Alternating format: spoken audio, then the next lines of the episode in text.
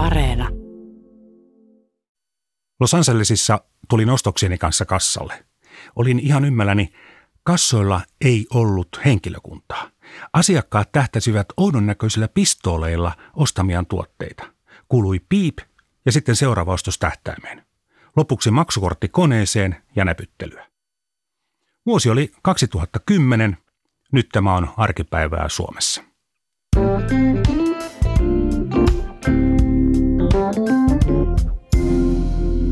Olen Juha Virtanen ja tämä on tarinoita taloudesta ja taloushistoriasta. Tänään puhun itsepalvelusta eli palvelun puutteesta. USAssahan kaikki on suurempaa, jopa lumihiutaleet, ja siellä melkein kaikkea on kokeiltu jo ennen meitä. USAssa itsepalvelumyymälöitä on jo sata vuotta sitten. Luulin pitkään, että Suomen ensimmäinen itsepalvelumyymälä olisi ollut Käpylään, Kisakylään, olympialaisia varten rakennettu myymälä, mutta ei. Hyvä opetus, aivan kaikki luettu tai kuultu, ei pidä paikkaansa. Aivan ensimmäisenä itsepalvelumyymälänä pidetään Oulun kauppaosakeyhtiön 1948 avaamaa myymälää ja paikkakunta on tietysti Oulu. Helsingissä ensimmäisen perustaa kauppias U. Heinänen vuonna 1949, mutta se muutetaan äkkiä takaisin palvelumyymäläksi. Ensimmäinen, joka jää jatkamaan toimintaansa, on 1950 Helsingin Sörnäisissä Kaikukadulla avattu myymälä. Mutta miten estetään myymälävarkaudet? Asiakkaat pakotetaan käyttämään ostoskoreja. Onhan näissä uusissa myymälöissä ihmettelemistä. Kassalla sentään on ihminen. Ruotsissa tukholmalainen kauppias muuttaa myymälänsä itsepalveluperiaatteelle jo 1934, mutta henkilökunnan aikaa menee asiakkaiden opastamiseen. Myyntikin vähenee. Ja kolmen kuukauden kuluttua kauppias toteaa, että nyt saa riittää. Osuuskauppaliikkeet myös kokeilevat konseptia jo ennen toista maailmansotaa, mutta varsinaisesti toiminta alkaa vasta 1947. Tai siis jo 1947. Yleistyminen on Ruotsissa todella nopeata. Vuonna 50 itsepalvelumyymälöitä on 200 ja kolme vuotta myöhemmin kuusi kertaa enemmän. Ruotsissa konsumin myymälöitä kutsutaan nimellä Snapköp. Suomessa nimeksi tulee pikamyymälä. Kun Kesko aloittaa tämän toiminnan 57, se käyttää nimitystä valintamyymälä. Nämä myymälät eivät ole samanlaisia kuin nyt, Tuoretavaroiden myynti tapahtuu edelleen pitkään palvelutiskeiltä. Liiketaloustieteellinen tutkimuslaitos julkaisee R. Heinon tutkimuksen itsepalvelumyymälöistä 1954. Heino tekee heti oivallisen havainnon.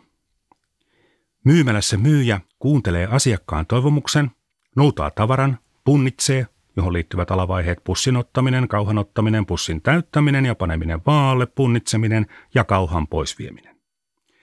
Tämän jälkeen myyjä paketoi tavaran, tuo sen asiakkaalle, laskee hinnan ja vastaanottaa maksun. Niinpä, ei ihme, että tutkimuksessa päädytään siihen, että itsepalvelun myymälä on tehokkaampi. Palkkakulujen vähentymisen lisäksi etuna on myynnin lisääntyminen. Asiakas tekee helpommin heräteostoksia. Heikkouksina pidetään tavaroiden ennakkopakkaamisen aiheuttamia kuluja, valikoiman suppeutta ja myymälävarkauksia. Tarkkaan tätä asiaa pohditaan. Heino kaivaa esiin omaan tutkimuksensa muun muassa Yhdysvaltojen Ohion yliopistossa tehdyn tutkimuksen, jonka perusteella vihannesten säilyvyys pakkaamatta huoneenlämmössä on vain kolme päivää, mutta pakattuna ja jäähdytettynä jopa 11 päivää. Tämä on tärkeä tieto.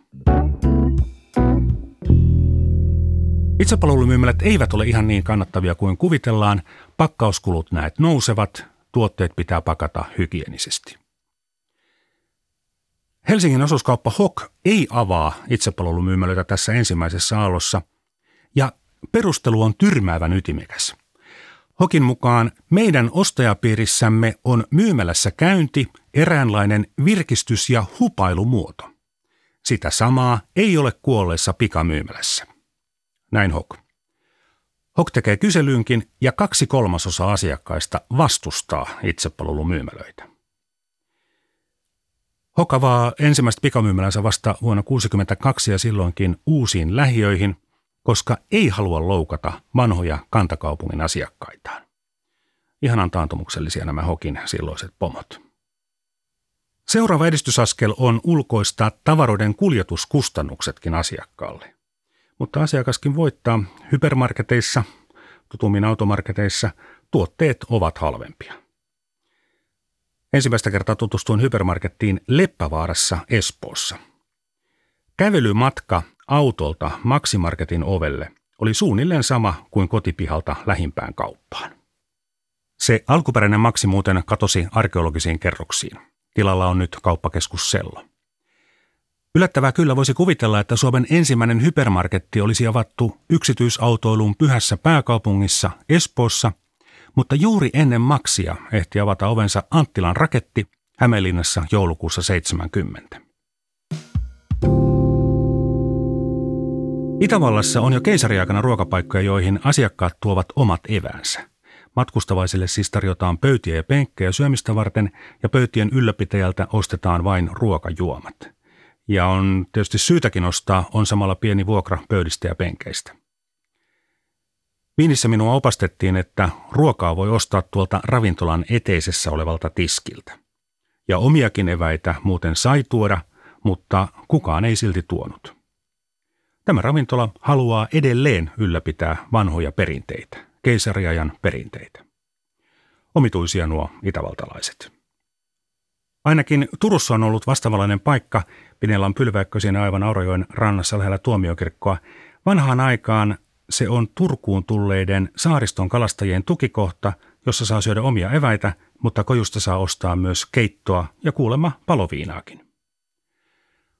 Päivälehden mainoksessa vuodelta 1901 automaattiravintolasta saa sokolaadia 50 penniä per kuppi, kahvi maksaa 25 penniä ja punssi 50 penniä lasi. Näitä itsepalveluravintoloita todellakin kutsutaan nimellä automaatti. Niistä pystyy ostamaan kolikoilla esimerkiksi keittoa, voileipiä, piirakoita tai olutta. Idea tulee Saksasta ja ne ovat suosittuja meillä ennen ensimmäistä maailmansotaa.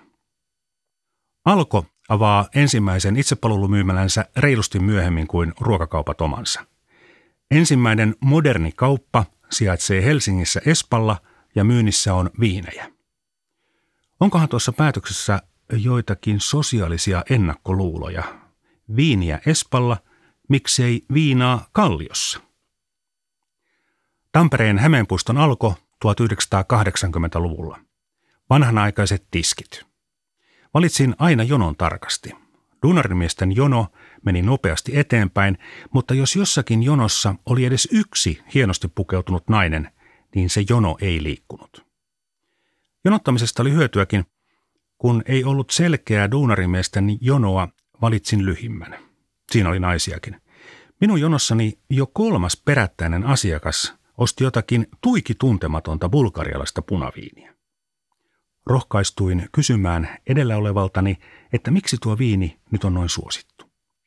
Sain vastauksen, että aamun Uuden Suomen viinipalstalla se oli valittu hintalaatusuhteeltaan parhaaksi. Minäkin ostin sitä ja totesin olevani samaa mieltä kuin Uusi Suomi.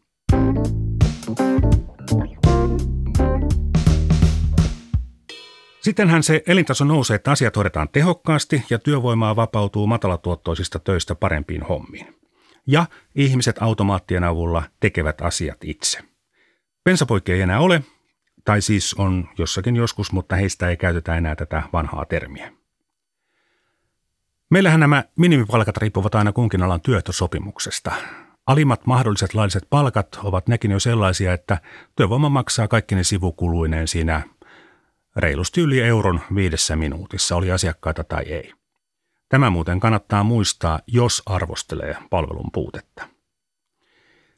Itsepalvelun, siis palvelun puutteen edelläkävijä maassa Yhdysvalloissa koin kyllä sellaisenkin ihmeen, että huoltoasemalla ei saanut tankata itse.